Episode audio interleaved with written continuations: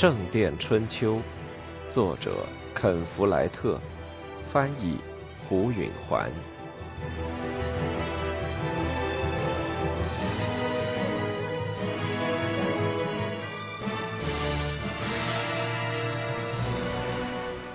第十六章，一。雷米吉乌斯尽管一贫如洗，却深深自得。他走进汉姆雷村的庄园木屋时，高昂着头，眼睛从他的长鼻子看下去，望着支撑屋顶的巨大剥皮树干做的曲木屋架、抹灰篱笆墙和夯实的地面中间的没有烟囱的火堆。威廉看着他走了进来。我可能走着背运。但我还没倒霉到你那程度，他想。只落得脚穿补丁压补丁的修士便鞋，身披污秽的长袍，下巴不刮，头发散乱。雷米吉乌斯从来就不是个胖子，但现在比原先更瘦了。镶在脸上的高傲表情无法掩盖眼睛下面失败的紫色褶痕或疲惫的印记。雷米吉乌斯还没有俯首认输，但他已经惨败了。祝福你，我的孩子，他对威廉说。威廉对此毫无准备。你想要什么，雷米吉乌斯？他说，有意不称呼这修士神父或是兄弟，以侮辱他。雷米吉乌斯一缩，像是挨了一下打。威廉猜想。自从他来到这世上，应该受过若干这种奚落了。雷米吉乌斯说：“你给我这位夏林教士会教长的土地，已经重归理查伯爵所有了。”毫不奇怪，威廉回答说：“一切都该归还老王亨利时代的旧主人所有。这么一来，我就没有着落了。还有许多别的人呢。”威廉随随便便地说。你得回王桥去。雷米吉乌斯气得面色煞白。我不能回去，他低声说。为什么不能？威廉折磨着他说。你知道的，菲利普会说你不该从小女孩嘴里骗出秘密吗？你告诉了我强盗们的藏身之地，他就认为你出卖了他吗？你当了教堂的教长。准备取代他的大教堂，他会为此对你动气吗？嗨，这么说，我看你是不能回去了。给我一些东西，雷米吉乌斯求着。一个村子，一座农场，一个小教堂。对损失是没有奖赏的，修士。威廉刻薄地说，他很是为此开心得意。在这世界上，出了修道院，就没人照顾你了。鸭子会吃虫子，狐狸吃掉鸭子，人射杀狐狸，魔鬼抓走人。雷米吉乌斯的声音变成了自语：“我该怎么办呢？”威廉笑了笑说：“要饭呗。”雷米吉乌斯转过身去，出了房门。威廉想。还骄傲呢？没多久了，你得要饭。他看到有个人比他还要落魄，心里很痛快。他永远不会忘记站在自己的城堡门外却被拒之门外的那种折磨和痛苦。他听说理查和他的一些部下离开温切斯特之后，曾经怀疑过，后来和平条约宣布了。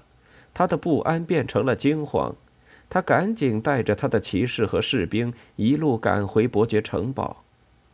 他留了一支守备部队保护城堡，因此他预计理查要在田野里扎营，采取围城之势。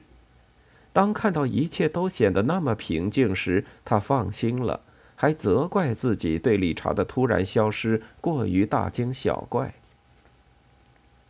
他走进城堡后，发现吊桥是拽起来的。他策马直到壕边才勒住，高叫给伯爵开门。就在这时，理查出现在城头，说：“伯爵在城堡里。大地好像从威廉的脚下陷了下去。他一直害怕理查，总是担心他是个危险的对手，但他并没特别想到此时自己的地位如此不稳固。他曾想过，真正的危险将在斯蒂芬故去、亨利继位之际，那总要等到十年之后。如今，当他坐在这间简陋的房子里反省自己的错误时，他痛苦地意识到，理查事实上非常聪明，他利用极小的机会成功了。不能控告他破坏了国王的和平，因为战争还没有停止，而他对伯爵才艺的要求已经由合约的条款合法化了。至于斯蒂芬，已经年高力衰。又打了败仗，再也无力东山再起。理查宽宏大量的释放了那些愿意继续为威廉效力的士兵。独眼龙瓦尔多对威廉讲了城堡备战的前前后后。伊丽莎白的背叛令他发疯，但对威廉来说，还是阿莲娜所起的作用最是奇耻大辱。多年以前。被他强奸和折磨，并逐出家园的孤立无助的小女孩，现在回来报了仇。每当他想起这件事，他胃里就痛苦的翻腾，犹如喝了烈酒。他的第一个念头是和理查作战。威廉可以保有他的部队，住在乡间，向农民抽税收租，和他的对手随时打上一仗。但理查控制着城堡。而且时间对他有利，因为威廉的后台斯蒂芬年纪已老，又打了败仗，而理查却有年轻的公爵做后盾，那是最终要继位为亨利二世国王的人。于是威廉决定立即洗手，以免继续损失。他返回汉姆雷村，住回他从小住的庄园宅邸。汉姆雷及附近几个村子，早在三十年前就封给他父亲了。这一带从来就不属于伯爵采邑，因此理查并没有要求这里的产权。威廉指望，如果他夹起尾巴，理查会对已经实现的报复心满意足，不再去理睬他。到目前为止，这一做法还是有效的。然而，威廉痛恨汉姆雷这座村子。他恨这小巧整洁的住宅，在池中戏水的鸭子，那灰白石头教堂，长着苹果似的脸蛋的小孩子，那些宽臀的女人和怨气冲天的强壮男人。他恨这里的简陋、卑微和贫穷。他之所以愤恨不已，是因为这是他家失势衰微的象征。他看着那些慢腾腾的农民开始春耕。估计着当年夏收中他应得的地租，却发现土地贫瘠，收成有限。他到他有限的一点森林中去打猎，却连一头鹿都没打着。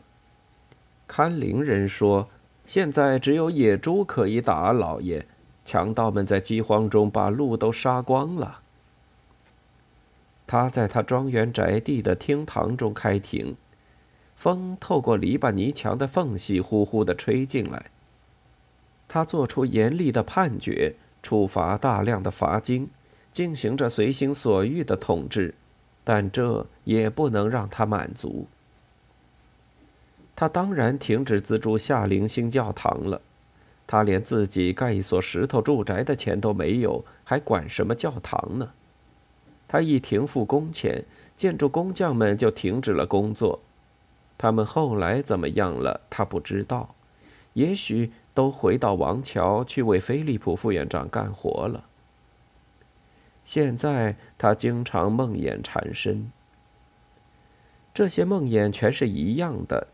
他看见他母亲还在死去的地方，他的眼睛和耳朵往外出血，当他开口讲话时，嘴里出的血更多。那种惨景让他充满了死亡的恐怖，在光天化日之下，他没法说他所畏惧的梦境是什么样的，因为他反正并没有威胁他。但在夜间，当他出现在他面前时，恐惧完全攫住了他，那是一种无理性的、歇斯底里的、盲目的惊恐。他小时候有一次在池塘里趟水，突然水变深了，他发现自己没了顶，喘不了气。那种对空气的急需已是完全占有了他，成为他儿时难以磨灭的记忆之一。但如今的梦魇，比那还要糟糕十倍。杰利想摆脱他母亲那鲜血淋漓的面貌，不斥在流沙中弹跳。他会这样一下子惊醒，犹如他被抛过房间，惊恐万状，遍体流汗，呻吟不止，全身由于肢解的拉扯造成的痛苦而绷紧。瓦尔特总是坐在他的床边点着蜡烛，威廉睡在厅堂里，用一面屏风和别人隔开，因为这地方没有卧室。你哭出声了，老爷。瓦尔特鼓囊着说：“威廉会使劲儿的喘气，盯着看真正的床、真正的墙和真正的瓦尔特，让梦魇的力量渐渐消失到他不必害怕的程度。然后他就说：‘没什么，只是个梦，你走吧。’但他其实吓得不敢再睡了。第二天，人们会看着他。”似乎他中了魔。在和雷米吉乌斯那次谈话几天之后，他坐在同一张硬椅子上，待在同一个冒烟的火堆旁。这时，沃尔伦主教走了进来。威廉吃了一惊，他刚才听到马蹄声，还以为那是瓦尔特从磨坊回来了。他看到这位主教时，不知道该做什么。沃尔伦总是那么傲慢，那么有优越感，一次次的使威廉自惭愚蠢、笨拙和粗鲁。让沃尔伦看见他如今居住的这处陋室，实在是一种耻辱。威廉并没有起身向客人致敬。你想干什么？他粗率直言。他没有理由讲客套，他想让沃尔伦尽快的离开。主教不理睬他的无礼。郡守死了，他说。起初，威廉没弄明白他目的何在。这跟我有什么关系？得有一位新的郡主。威廉几乎又要说出那又怎么样，但他制止了自己。沃尔伦关心的是谁会成为新的郡守，而他来和威廉谈这件事。这只意味着一件事，可能吗？他胸中升起了希望，但他用力压了下去。只要沃尔伦一卷进去，希望往往就以沮丧和失望告终。他说：“你脑子里想了谁？你呀。”这是威廉不敢去希望的，他巴不得他能信以为真。一个机灵和蛮横的郡守，几乎可以和一位伯爵或一位主教一样重要和有影响。这可以成为他恢复财富和权势的道路。他强制自己去考虑这未知的祸与福。斯蒂芬国王为什么委任我呢？你支持他和亨利公爵作战，结果你却失去了伯爵才艺。我推测。他是想给你一些补偿的，从来不会有人出于感激之情而报答。”威廉说，重复着他母亲的一句口头禅。沃尔伦说：“斯蒂芬不会因为夏灵的伯爵是个和他打过仗的人而高兴，他可能愿意他的郡守成为抵消理查的敌对力量。这还言之成理。”威廉违背自己的意愿的感到激动，他开始相信他可能会实际上摆脱叫做汉姆雷村的这个地下洞穴，他会拥有一支由骑士和士兵组成的可观的军队，而不像现在这样只能供养一小撮可怜的部下。他会在夏陵主持全郡的法庭，挫败理查的意愿。郡守是住在夏林的城堡里的，他渴望地说。你还会阔起来的吗？沃尔伦补充说：“是的，只要适当的剥削，郡守的职务可是个大肥缺。威廉几乎可以和他当伯爵时捞同样多的钱，但他不明白沃尔伦为什么特意提及这个。”过了一会儿，沃尔伦回答了这个问题：“你就又能资助新的教堂了。”原来如此。沃尔伦无论干什么，总不会没有进一步的隐蔽动机。他想让威廉当郡守，为的是威廉能给他盖教堂。但威廉情愿沿着一计划走下去。如果他能盖成纪念他母亲的这教堂，也许那梦魇会就此终止。你当真认为这事能成？他急切地说。沃尔伦点点头，这要花钱，当然，不过我能想办法。钱，威廉怀着突然的忧虑说：“多少？很难说。在林肯或是布里斯托尔那样的地方，郡守的职务会花上你五六百磅银便是呢。但那些镇子的郡守比红衣主教还有钱。对于夏林这种小地方。”如果你是候选人，国王，我可以加以关照。国王可能想要你花上一百磅，大概就能得到了。一百磅，威廉的希望破灭了。他从一开始就一直怕失望。要是我有一百磅，我就不会过这种日子了。他痛苦地说：“你能得到的。”沃尔伦轻松地说：“谁肯给？”威廉忽然想到了一个主意：“你肯给我？别蠢了。”沃尔伦带着气人的倨傲口气说：“那是犹太人才干的事。”威廉带着一种熟悉的、混杂着希望和不满的心情，意识到主教又一次对了。